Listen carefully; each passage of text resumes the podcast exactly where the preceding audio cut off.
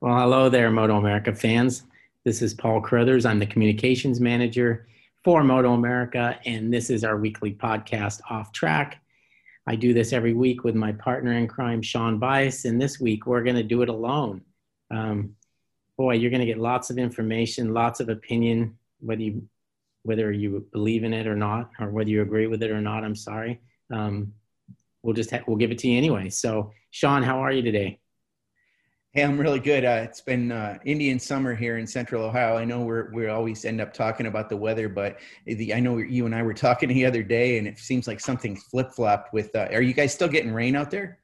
No, it stopped raining, but it's it's it's clear. It's it's just really cold for for what we're used to. You know, like at night, I think it was, I think 39 last night or something, 40 degrees, which for us is freezing. But um, no, it's uh, it finally cleared up. We got a lot of rain on the weekend. Well, a lot. I, I use some air quotes on that because it's a lot for California, but not a lot for for most places in the world. But uh, yeah, it's cleared up. It's just a bit chilly, but otherwise, you know, perfect uh, perfect days. Yeah, I mean, here it's like you know, it's a little after four o'clock as we record this on a Tuesday, and it's seventy five degrees here in uh, central Ohio. Um, I guess the entire Northeast is kind of unseasonably warm like this. Usually, you know, obviously uh, uh, Halloween and thereafter, certainly co- moving in on Thanksgiving, it, it gets to be pretty cold and, you know, you start regretting things a little bit, but sometimes it'll get like this. And I, uh, I'm just real happy about it because it extends the motorcycle riding season a little more and it's the best time of the year to ride anyway you put a jacket on and go out but today you don't even need a jacket um, i don't look good in a tank top but uh, i could probably wear one and, and walk around and scare the neighbors so that would be kind of cool but uh, yeah I'm, I'm real happy about it and this this nice weather gives me a renewed uh, spirit and excitement for our 2021 season. I just cannot wait for it to begin. There's so many cool things that are on the horizon for us. The fact that we managed to get through our, our COVID season and have nine rounds and, you know, all 20 of our Hono Superbike races was a pretty amazing feat. And uh, all credit goes out to our staff um, and what Nicole was able to do to make that happen. Um, it's been been terrific. Uh, even though we had a couple rounds with no fans, but we did have rounds with some fans. So all in all, it was a it was a great season with lots of great racing and a, and a uh, champion crowned. And uh, with that champion crowned and moving on, that's part of the renewed spirit. I hate to get all excited about the fact that Cameron Beaubier is not going to be racing with us next year, but I think he would understand that it's it's pretty exciting for our series with that.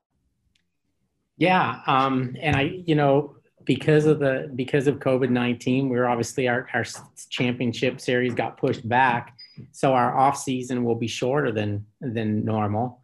Um, yes. If that, you know, given the fact and based on on what we saw this year, we should be able to is uh, is get the thing started, you know, on time or as close to on time as possible. Which which, uh, like I said, gives us a really short off season um, compared to what we're used to in the past, where you know we don't go much past September or early September. So the um, you bring up the championship for next year, and and Cameron leaving to go to Moto two. You're right. I mean, it's. I was thinking about it. Uh, I was thinking about it earlier today. It's like um, it's almost like the Moto GP situation when Marquez got hurt. You know, right. suddenly it opens it opens the door for somebody else to step up or um, like we've seen in MotoGP, where I think they've had eight different first time winners.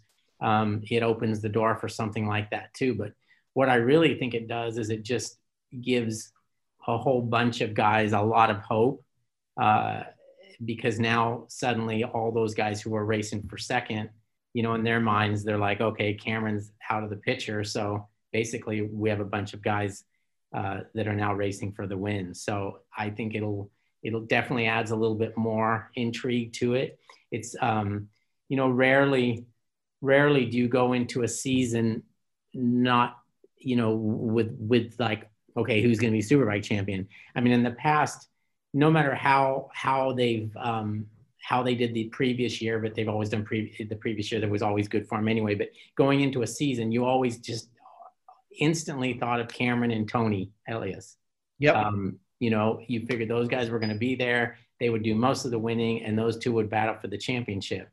Well, now we've lost one of those guys, and we also have one of those guys who's kind of in limbo as to what he's even going to be doing next year. So it's completely wide open. Yeah.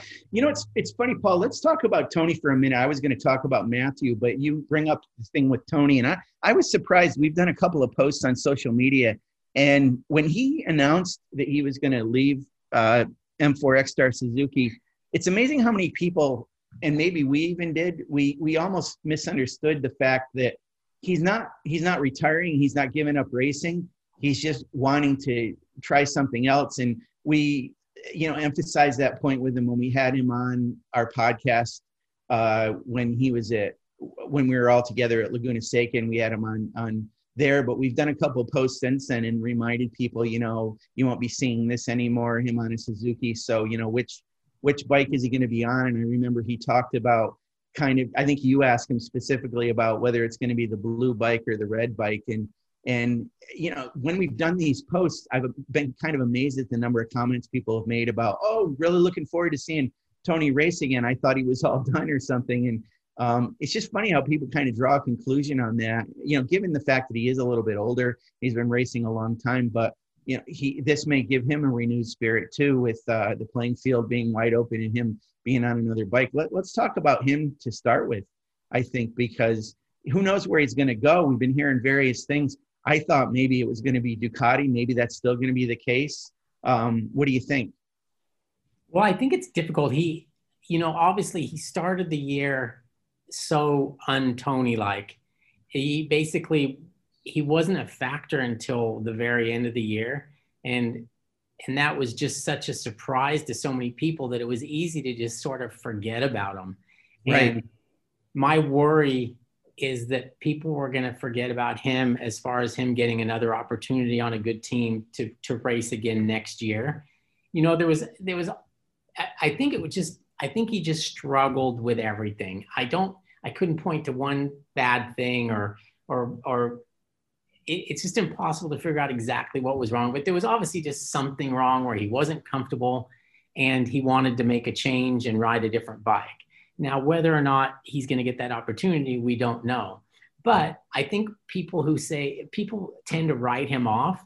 And I think writing him off is a big mistake. I think a lot of people wrote him off and they probably have unwritten him off after Laguna Seca because he came back and was on the podium in all three races.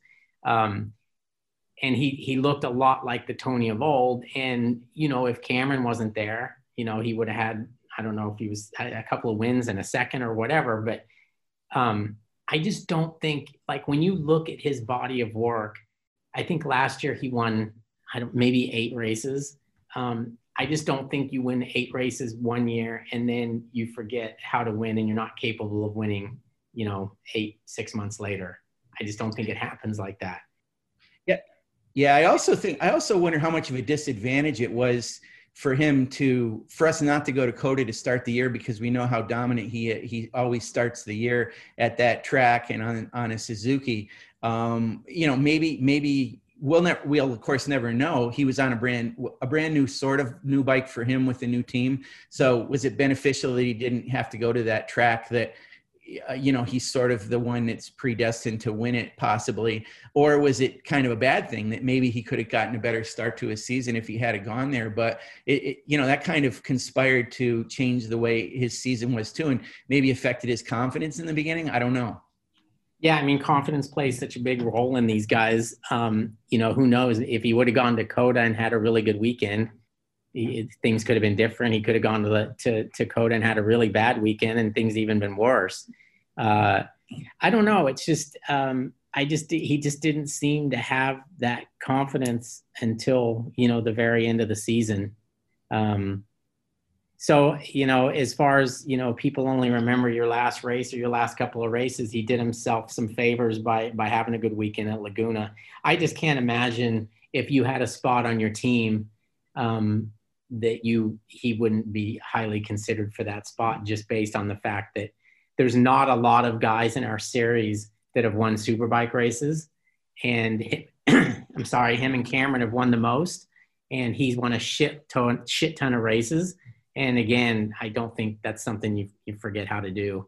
Um, admittedly, he's a little bit older, but I mean, he showed at the last race that uh, that he's still perfectly capable of doing lap times. And he's also shown his versatility throughout his career that he can kind of be on anything, whether it's a Moto 2 bike, Moto GP bike, super bike, you know, in the beginning of his career, a smaller displacement bike too. He carries a lot of corner speed. It almost in some ways doesn't matter what he rides. He can be fast. He, uh, he's always, I think, liked Yamaha as a brand because of, of how he felt about Wayne in his career and had raced for Yamaha uh, in the past. You know, there's an opening there. I don't know. I mean, I'm not sure if that would happen where he'd fill in that seat that was vacated by Cameron on the attack team or not. Um, that that could be interesting. The other part of it with Tony is, I mean, he's done a he's been around a while. He's done a lot of winning, and he's also collected a few paychecks and also has some clout with some brands. And I wonder if he went to a team, would he be able to bring in anything in the, in terms of value from a brand or value from you know what he's made for money? I mean, would be could he part partly own a team? I don't know. I don't know how much he's got in reserve there, but you know, somebody that's been around like as long as him, you'd think that he's got some resources there that he can lean on to kind of put himself on a team and, and sweeten the pot a little bit. Would, would you think that's true? Yeah, I would think there's there's a lot of possibilities there. I mean, he might also be at a point in his career. Um, I don't know what his financial situation is like, but I don't think he can be too bad off.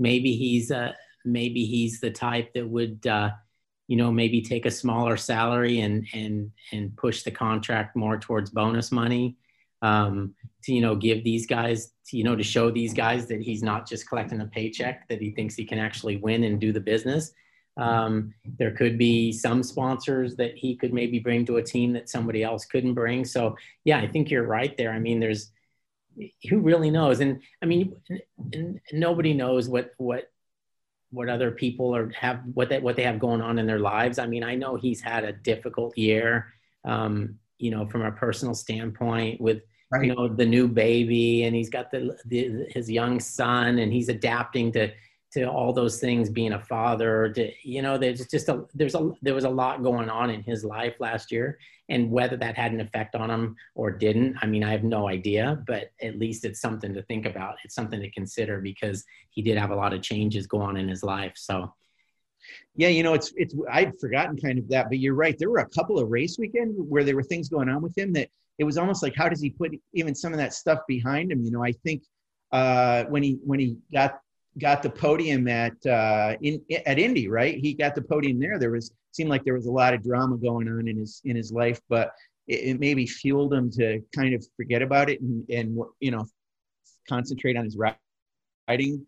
Got better for him and stuff, but um, it's just he's definitely going to be a factor in in where some of these rides end up, and there are quite a few of them out there. Um, you know, Bobby, I, where I think we can assume probably that Bobby Fong is going to continue with M4 ECSTAR Suzuki next year, and Team Hammer. I mean, after winning a championship for him the year before in Super Sport, winning three races this year, and and by all accounts having a pretty amazing year in in spite of you know Cameron Beaubier's dominance. I mean, he did win the second most superbike races out there. And um, he technically isn't really a superbike rookie. I lost track of the fact that a few years ago he was in in superbike with on on a Kawasaki. He also did some super stock 1000 and stock 1000 racing within superbike. But it felt like this year, in, in some ways, was a little bit of a rookie season for him. I think because he was finally on a, a truly top to bottom superbike with one of the major teams in the paddock. So all things considered, he's he really did uh, a great job this year in, in his season, and hopefully is going to continue that for being the lead rider for that M4 ECSTAR Suzuki team next year in 2021. Yeah, again, I would uh, I would imagine that he would stay put, um, but you you know he's also increased his value ten right. over where it was a year ago. Uh, I don't know what kind of money he makes, and it's none of my business, but uh, whatever he was making, I would think he'd be in line for a hell of a lot more than than what that was, um, based on the fact that yeah, he was he proved this year that he's uh, he's capable of winning superbike races, and and like we started the show um, talking about Toni, And I mentioned then it's like there's there's not a lot of guys that have actually won races. Right. Um, and he, and now he's he's one of them and he's won multiple times so it wasn't he's he hasn't been a one race wonder or anything like that but i would think he's put himself in a pretty good position to either uh, stay where he is or negotiate with another team so yeah, and you know another one that's won races, is one of the few that has, and I, you know I was going to start out by talking about about Matthew Scholtz only because when we did our, our podcast last week with Cam Petersen, he reminded me that oh I need to check in with Matthew. You know I hadn't talked to him since since Indy really, and I wanted to find out not only how he was doing, but also what he thought of having Nicola Canepa on his bike. And um, there were a couple of things that were, were funny that I little bits of, of information from Matthew. First of all Matthew thought probably Canepa was going to do better than he did, and you could tell was was kind of happy that he didn't do as he didn't do any better than the sixth place finishes that he had, which I mean are decent. I'm not saying it's not good, and he gave the team a lot of a lot of input, but it's it was funny to hear Matthew basically go, "Well, there you go." I think I think that kind of proves my worth on that team. Um, it's just funny how these guys are. And the other thing that he told me is all this year, I know you probably thought the same thing, Paul, but you know, we're watching these races and with the coverage on TV, a lot of times you don't see Cameron because Cameron uh, Beaubier because he was way up the, the road and headed towards the wind. So they started focusing further back. Matthew got a fair amount of camera coverage because he was battling a lot of times with Jake Gagne or, uh, you know, um, Kyle Wyman, um, some of the guys a little bit further back. And he, he, Matthew got a lot of runner up finishes this year, as well as being on the podium a hell of a lot during the season. And I, I thought to myself, okay, with Cameron not being there, it's almost like it's almost like Matthew is sort of leading this race of the other guys. And at the time during the season, we didn't know what Cameron was going to do. But now that we think back at that, and you think if you took Cameron out of the equation, all these all these races, Cameron would have won and Bobby Fong battling with him up front too, that who we just talked about. I didn't mean to not mention him, but you know, it's funny that Matthew talking to him, he thought the same thing. I didn't think a rider would feel that way, but he actually kind of forgot about Cameron a lot of times in those races because he's thinking about who he's racing against, of course, but he also kind of felt like you know, I'm kind of the leader of all the other guys out here. So you tra- you fast forward to this year, and he he's got to be an odds-on favorite to be one of the guys to win a lot of races, if not the championship, don't you think? Yeah, 100%. And I mean, I also understand, like, you know, I don't blame him at all. If I was him and I'm sitting at home with a broken leg and I'm watching a guy ride my bike, I'm hoping like hell the guy doesn't do very well. You know, I mean, you'd have to be insane not to because these guys are these guys are constantly under threat of being replaced. Right. I mean, you know, most of us go to work every day and we don't have to worry about somebody outperforming us that day and potentially just taking our job. I mean, that's just not how regular businesses work. Um, they can be competitive, but they're not to the point of like these guys actually, you know, most of them, I think he's an exception because he was, I think he was on a two year deal, right? Or did he sign just to sign again? Uh, he, he actually, he was at the end of his deal and he did sign a deal again. Okay. So, so yeah after he got hurt, yeah, they made sure that they got him signed up. It, oh, that's right. I remember the press the press release now. But I mean, what you have to understand with these guys, a lot of them, a lot of them are just year to year, and right. and talk about a job where it's just strictly results based. I mean, racing a motorcycle, it's like, yeah, I don't blame him at all. If I was at home, there was no way I would have wanted that Italian guy to come over here and do well. I mean, you want the team to do well, you want them to enjoy the experience, but you only want them to enjoy the experience and have a good race if it's below the level that you've been giving them all year. And, and that's exactly how it panned out. So it panned out well for him because it just showed how valuable he is to that team and how good of a motorcycle racer he is. And you'd have to consider him going into next season as one of the as one of the favorites. And you also we talked we talked a little bit earlier about how wide open this thing could be. There's also I got to caution you a little bit. There's also that possibility that one of them really steps up yeah. I'm not saying that's going to happen, but you see it a lot. Like that one guy just says like, "Hey, this is mine and I'm going to make it mine from the beginning." And he's he takes a couple of steps that the other guys don't take and then suddenly, you know, he's the next Cameron Beaubier. And I I could see something like that happening and that could be somebody like Matthew that yep. make that that makes that jump. That, or else it or else it is like MotoGP this year where it seemed like, you know, until very recently with Joan Mir, it, it seemed like nobody nobody was making that jump. Nobody was going after it. Nobody wanted it. I'm sure they all wanted it, but nobody was doing that extra bit to get it until now. So that could happen in our series too. I mean, from a personal standpoint, um, a selfish standpoint, you know, I would love nothing more than for five or six of those guys to win races and battle the entire time. But it, it, it that doesn't always work out that way. Yeah, you know, this is okay. So I'm gonna I'm gonna wax a little bit, not poetic, but maybe a little uh, uh, novelish right now, if that's a, a term. But you know, this the the idea of a tale of two cities. It was the best of times. It was the worst of times. You know, it was obviously the best of times for Cameron Beaubier this year. And it wasn't the worst of times for Jake Gagne, but man, he had a lot of bad luck this year. And he just had so many weird things happening, whether it was his clutch or something electronic or, you know, something with tires, this, that, and the other thing. And it seemed so odd that that team would have, of all, you know, it seemed like they had these gremlins and the gremlins would always happen to poor Jake. And you got to hand it to the guy. He kept his chin up. He's that sort of guy anyway. But to your point about, you know, he's he's on arguably one of the best teams in the paddock. If they get that stuff cleaned up this next year, and you know maybe him being elevated to the number one rider, and he'll be back because it'll be the second year of his contract with Yamaha. He may be that guy that becomes completely dominant uh, next year. You know, with getting all this stuff out of the way, if they can do it. But wasn't it strange for Jake? I mean, so so heart wrenching in a lot of ways. Yeah, I mean, he had his issues, but then we just got to remember, like, if, if you were just basing it solely on looking at this year, um, if Cameron wasn't here, he'd be champion. So that's true. Yeah. You know, he he's no matter what happened along the way, he he he established himself at least in the championship as the second best guy. Um, so you you know, if you're just looking strictly at that, you you'd have to say that he's the favorite when when the first race starts uh, next year.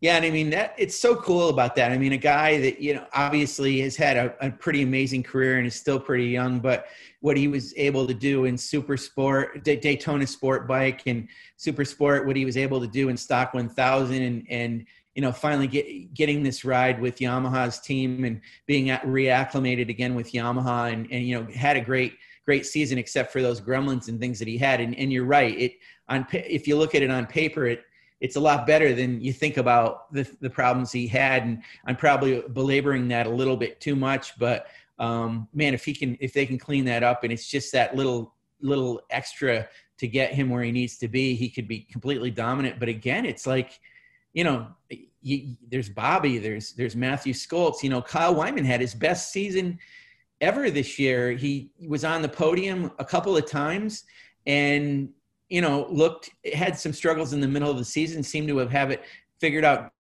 this next year. And with what was going on with that other Ducati team, Celtic HSBK Racing, and bringing Lorenzo Zanetti, I know Kyle is going to be very, very motivated to get out there and and show even more. I had somebody actually ask me the other day if I thought he was still going to be, uh, you know, racing a Ducati, and I just think there's no question he would be just by virtue of the sheer uh, investment he's made in that brand. Wouldn't wouldn't you say that? He's going to continue? Well, yeah, I would think he would continue on the same path that he's on now, unless unless there was one of those teams that wanted to take a shot at Kyle Wyman. True. Um, I, you know, I think he enjoys doing it the way that he's doing it now, where he's the team owner and uh, he chooses the bikes. He, you know, he's the boss of the team in addition to, to racing the motorcycle. But I also know there's a big part of him that would like nothing else but to fly into a race. And uh, and you know on Thursday make sure that his you know his visors are clean and his leathers are clean and ready to go and doesn't have to think about much else. Um, because I know that he believes that and and I do too. I mean there there has to be some there has to be lap time to be found in not owning the shit that you could potentially crash if that makes sense. Right. Like it, there it's just different for him. I know it is, and and he, I don't even know that he would argue it. But I mean, when he when he when he crashes a bike, when when we're sitting in the media center and we see him crash a bike, I know you're thinking the same thing I am. It's like, oh man, I hope the bike's not too messed up. Right. Because I'm just thinking of him thinking, you know, he's watching that thing cartwheel through the kitty litter and all he's seen is, you know, visa bills. Yeah. Um, so I think, you know, I think if he if he had the opportunity to go to a team and be a factory rider or as factory as we have at this point, I think he would take that.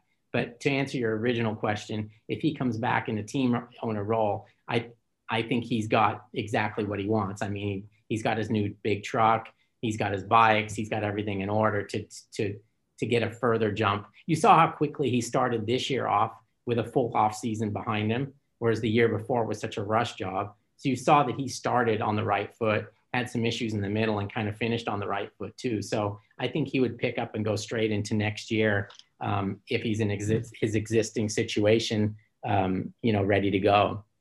Yeah, I mean, I, I, think if he hadn't have broken the bike in half, where you know, with that crash at Ridge, um, that was crazy. I mean, for that swing arm to have happen what it did, and and uh, some other little things that he had along along the year. But you're right; it's like he, you know, he you, think a, a, rider takes crashing personally. Well, boy, he sure does take it personally. Um, I think we're a ways away from it. But you think about him and and also about David Anthony. I wonder. You expect probably these two guys are probably going to be maybe team owners at some point down the road, and if not team owners, maybe principals involved in teams because they've managed teams so long. But I, I, often wonder, and I'm not saying if you know for Kyle and Aussie Dave listening here, if they do, I certainly am not saying you guys need to hand it on to a younger rider, but it just seems like there's going to come a time where these guys may be having a, a rider that rides for their team, and um, they've got such a, a solid infrastructure built that it'll be interesting to see as we go on and as Moto America develops even more who that might be. And, you know, it could be a rider we don't even know about yet because they haven't even arrived on the scene yet. But um, it's, it's really cool that like for Kyle and again with Aussie Dave, the fact that they're doing this stuff, it, it's only going to help them in the future. It's only going to help us in the future too, to have more people that have a familiarity and understanding with how to build a team and, and, uh, you know, keep it going through a season. So that's another aspect of it that I look forward to a lot. And, you know, same thing. We, this situation that we went through the year before before last year with everybody thinking oh my god you know yamaha factory is gone uh, yoshimura suzuki all that kind of stuff. Well we had a pretty darn good season and it, it, for all t- intents and purposes except for the way things went with covid and all that it looked pretty much the same. I mean it was it, you know it was cameron dominating more than he had because garrett wasn't around and bobby fong stepped up but for the most part it seemed like a lot of the the season showed you, you wouldn't know it you would you wouldn't really know that that those teams are not and they still are connected to their respective factories, of course, as as is Kyle and as is Celtic HSBK Racing. They showed how much they're connected to Ducati with getting Lorenzo Zanetti to come in, and with what Zanetti did at the end of the year, I fully expect him to be back next year with that team. Don't do you think that's going to happen, Paul? I would imagine. I think that I think it comes down to those guys. You know, but the end of, at the end of the season, they were talking about having two bikes in the series next year. I think if there's two bikes in the series next year, I, I can't imagine him not having a very good shot at riding one of those. Right. Um, I know. I think they were talking about, um, you know, a foreign rider and an American rider. Um, whether he would fit the bill as being the foreign rider or if they would classify a Toni as a foreign rider. I think these days I don't think anybody actually categorizes Toni as a foreign rider anymore. I think they would just right. consider him as he could he could fit right in as the American on that team, you know. Yeah. But yeah, and, and then back to your your your the start of this little conversation was about the the fact that uh, you know not much changed for the series, not having that direct factory involvement that they'd had in the past. And, you know, we were all worried about that and the fans were all up in arms and we spent a lot of time on social media, you know, defending it or, or talking about it at least. And, and really it was much ado about nothing because, you know, they, they all went faster than they'd ever gone before. And, you know, Cameron has lap records at every single track and, he just got to the point where this was just his time. I mean, you, have seen it. You've seen it you've seen it before where a guy just suddenly takes a step to the next level that the other guys don't take and cameron took that step and he worked it worked out really well with him with richard and and the electronics package that he was able to put you know put into uh, into cameron's bike. And it just his confidence just grew and grew and grew to the point where I think the confidence that he built this year and the success that he had this year is what is what allowed him to talk himself into the fact that he should leave and go to Europe. If he would have had another year where he wasn't dominant, you know, maybe he won the championship and won half the races and somebody else won half, I think he'd still question himself that maybe it wasn't the time to go. But I think this year just firmly showed him and everybody else that's like, okay, this guy is 100% ready to go. And if he if he goes there and he's not successful, then he would have never been successful there. You know, I mean, it's right. like there's no better time than now. And then now he just has to uh, he just has to go over there and then do what he can do. And I mean, I'm very confident in his abilities. I'm very confident in the way that he knows how to race a motorcycle. I think he's more than happy to get his elbows out and push his way through when he needs to. Um, so yeah, I think it's, you know, I, I there's nothing about MotoGP I don't like. Um, I watch them. I watch the races religiously, mostly live, even if it requires me getting up at 5 a.m. And I think it's just going to be it's going to be awesome to have uh, to have Cameron in that series with Joe Roberts, and I think it's just going to it's going to make the popularity of the series even bigger in the U.S and that's going to help everybody. Yeah, I mean, I think about the year in well 2009 when when Ben Spies was winning all those races in World Superbike. That was for me, I think, the most interested I ever was in World Superbike, and I'm I'm still I'm still interested, but I mean, I just hung on every moment, and certainly it's going to be like that with with Cam Cameron. You know, Joe Roberts has been that way too for us, but you know, Cameron on that team, and it's just raising the the, the awareness of that. You know, what Garrett did this year in World Superbike made us more interested, I think, than than ever before on in that series. So it's just nice to see that, and and it's of course great that it's the it's what we've wanted. It's the formula of of Moto America to get these riders on a world stage, and and uh, it's just it's so cool to be able to see that and then have them go over there and do some stuff. I mean, my gosh, what what Garrett Gerloff did last weekend was incredible. And I was thinking we didn't we didn't even talk about this, Paul, but the mechanical problem that Rossi had, it was almost kind of good. I mean, that Garrett didn't get out in that race and have the disappointment of having the bike break or something like what happened to Rossi. But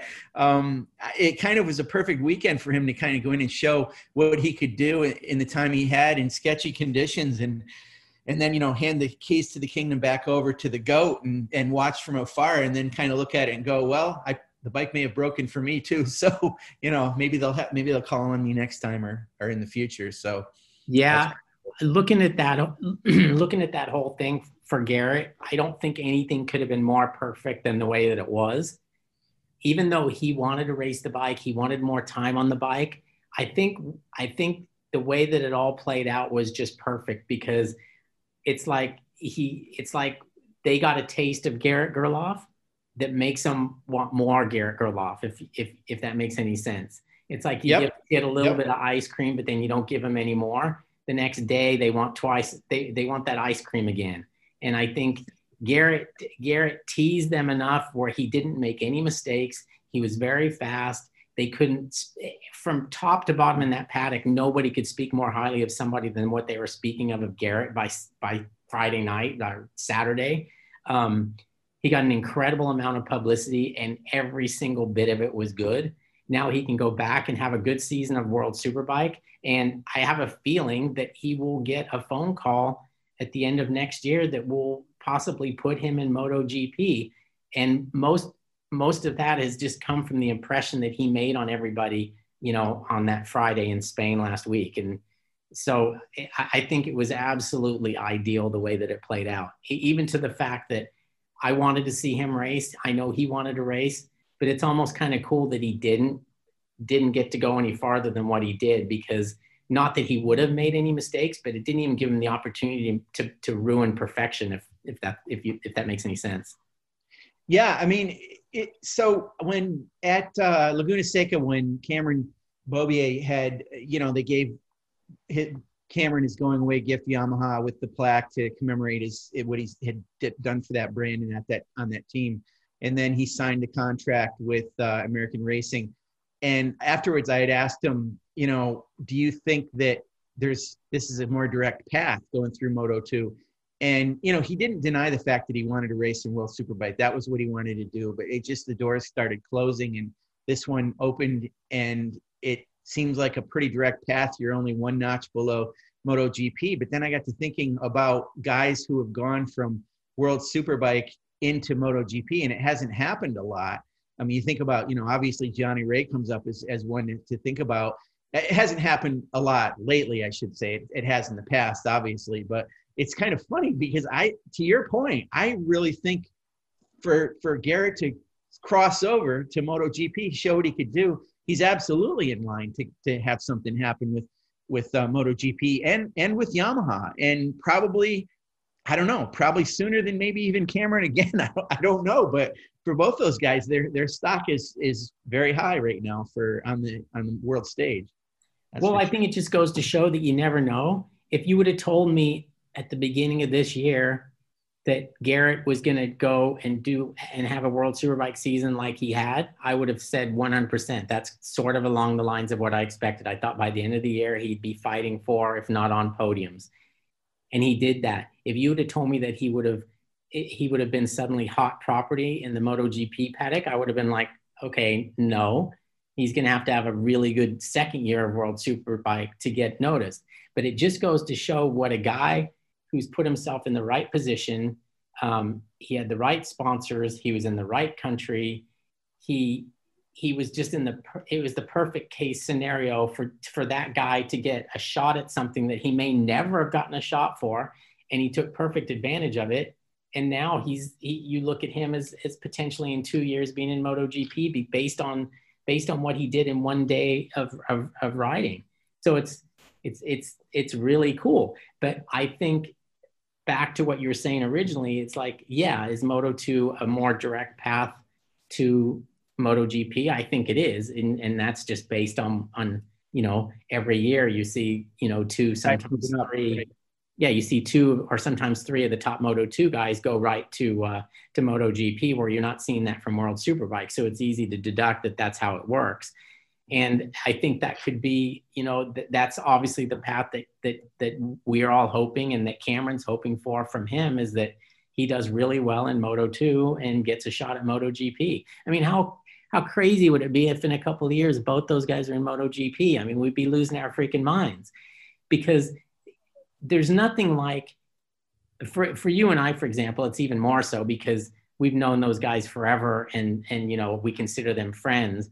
But even just to be able to watch if you're an american to be able to watch an american that you've seen race all these years and have somebody to actually like feel like you're on the bike with them you know what i mean? Like there's a connection there. I think that that that that's just a great feeling that we've just lacked you know back back to the days of you know Kenny Roberts Jr. or after that Ben Spies, where you actually, you know, there's a guy that you're watching, even if even if he's in 10th place, you're staring at the screen counting spots to see where where he is.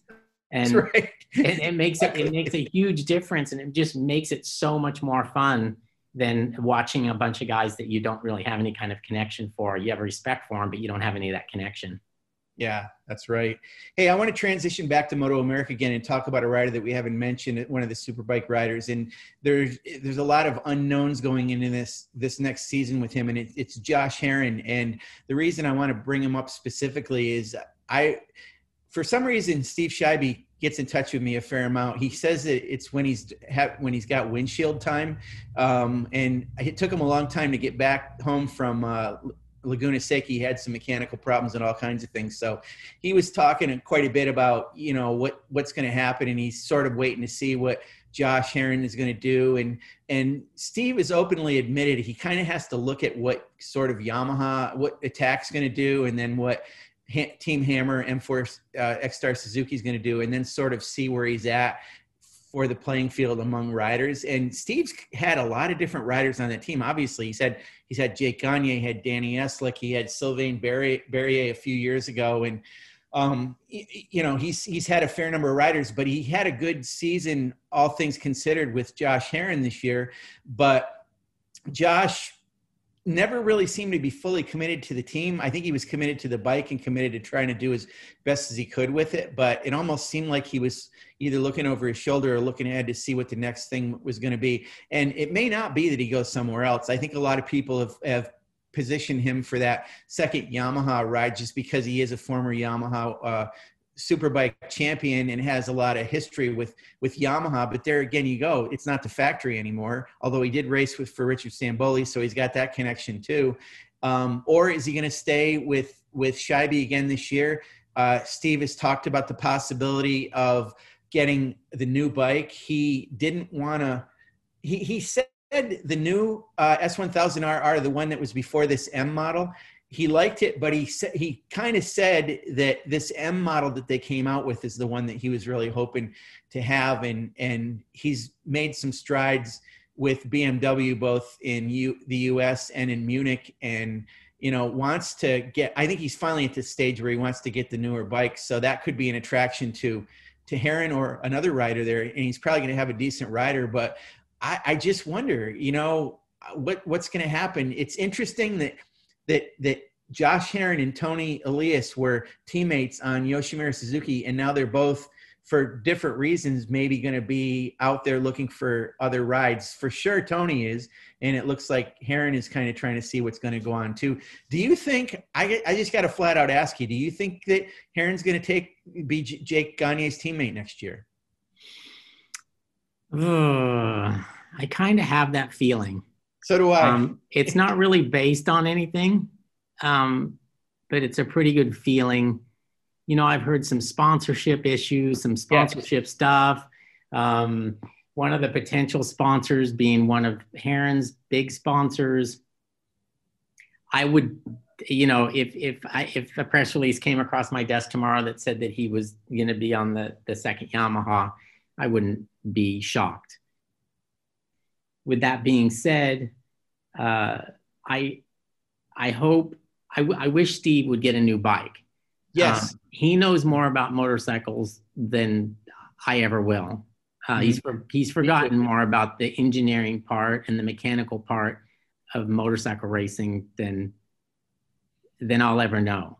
But I do know motorcycle racing, and I can tell you, he needs to get a new motorcycle just to enhance the the the overall look and feel and make his team more available to to different riders. Because excuse me what what he is now and what he may always be is he's he's he's the team that the the guy who doesn't get the factory ride turns to to get a ride. Yes and yeah. and I think that he could elevate himself above just that role if if he's if you know if he got new equipment and and you know I I think he knows what he's doing. Actually, I know he knows what he's doing, and he's got himself a nice little team. But I think they're just I think they're just beating a dead horse to a point where you know if they started with something fresh and they put in the same amount of energy and the same amount of effort and work that I think they would have more success. And with more success, would I feel bad for him because he gets a rider and the rider, you know, it's like halfway through the year. I, I never understand how you can have a job and openly be talking about, God, I hope I get this other job while still in the job that you have. You know what I mean? It'd be like it'd be like me saying, "Oh man, I hope I get that Dorna freaking marketing that that that communications job at Dorna." That's my dream is to just go work for Dorna right while I'm in the middle of working for Moto America. I just don't understand how that works, but I think with professional athletes at this level, I mean, obviously you can get away with it because you know you know your value and and you know what you're capable of getting or what have you. But to you know, I've obviously made a, a long story longer, but yeah, I think Josh Herrin could end up at, at, at Yamaha, and I wish Steve Scheibe would get himself a new bike because I think it would elevate his uh, his team in the paddock. Well, I mean, look at you think about Celtic HSBK Racing. I mean, of course they they got a course bike, a true super bike, and a and a quality rider. And you know they were doing fine with Stock 1000. I mean, they had their issues with the whole thing with PJ and and what happened with his his uh, burns that he sustained in the crash and all that. But that instantly elevated that team. I mean, for them to you know be on the podium and win a race and everything that was going on there. It was like if if to your point, if they got a, a bike that was a little bit more pointier pointier on the sharp end and was up front more he'd get a lot more credibility for sure. And and it's a massive investment. It's huge. I mean the cost especially the msrp of that m1000 rr versus like a brand new 2020 um, uh, you know, R1 or 2021 R1, there, there's a huge discrepancy in price there. It's obviously an expensive motorcycle, but he chooses to follow that because he likes to be sort of the other guy with that other bike. Um, I kid him sometimes and say, "Okay, I understand your last name's German, but you know you used to be a Harley guy. So what's with this penchant for having German motorcycles?" He goes, "I don't know. I just like them. So let's hope." Yeah, to your point, he gets a he gets a new one. He gets a good rider on there and makes does, does some uh, damage this year. It'd be nice to see because this is if not uh, 2021, then I don't know what year. As we've said, it's it's going to be I think one of the greatest years ever in in uh, Moto America's uh, uh, history. Not to mention recent history of AMA Superbike for sure. Yeah, and the and the Celtic HSBK guys. I mean, they spent the money. Yep. Um, they they did the full spend. They got the full factory treatment that you pay for um, and that you're able to pay for when you make the purchase on the motorcycle. They did everything that they needed to do. They feel or felt, I think they feel that they or they, they potentially already have it.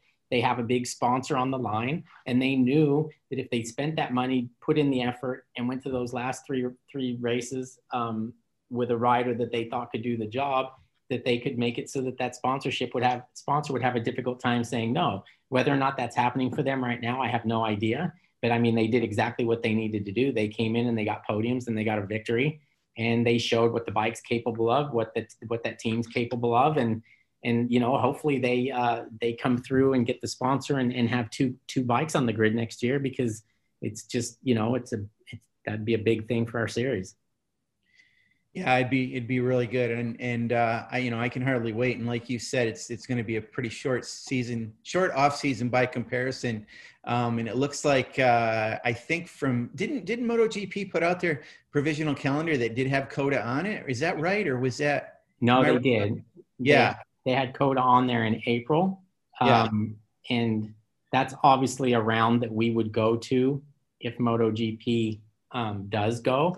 And I mean, I mean that's a that's not that far away considering how the world is still with COVID, you know? Yeah. Oh yeah. No, with that, with that for sure.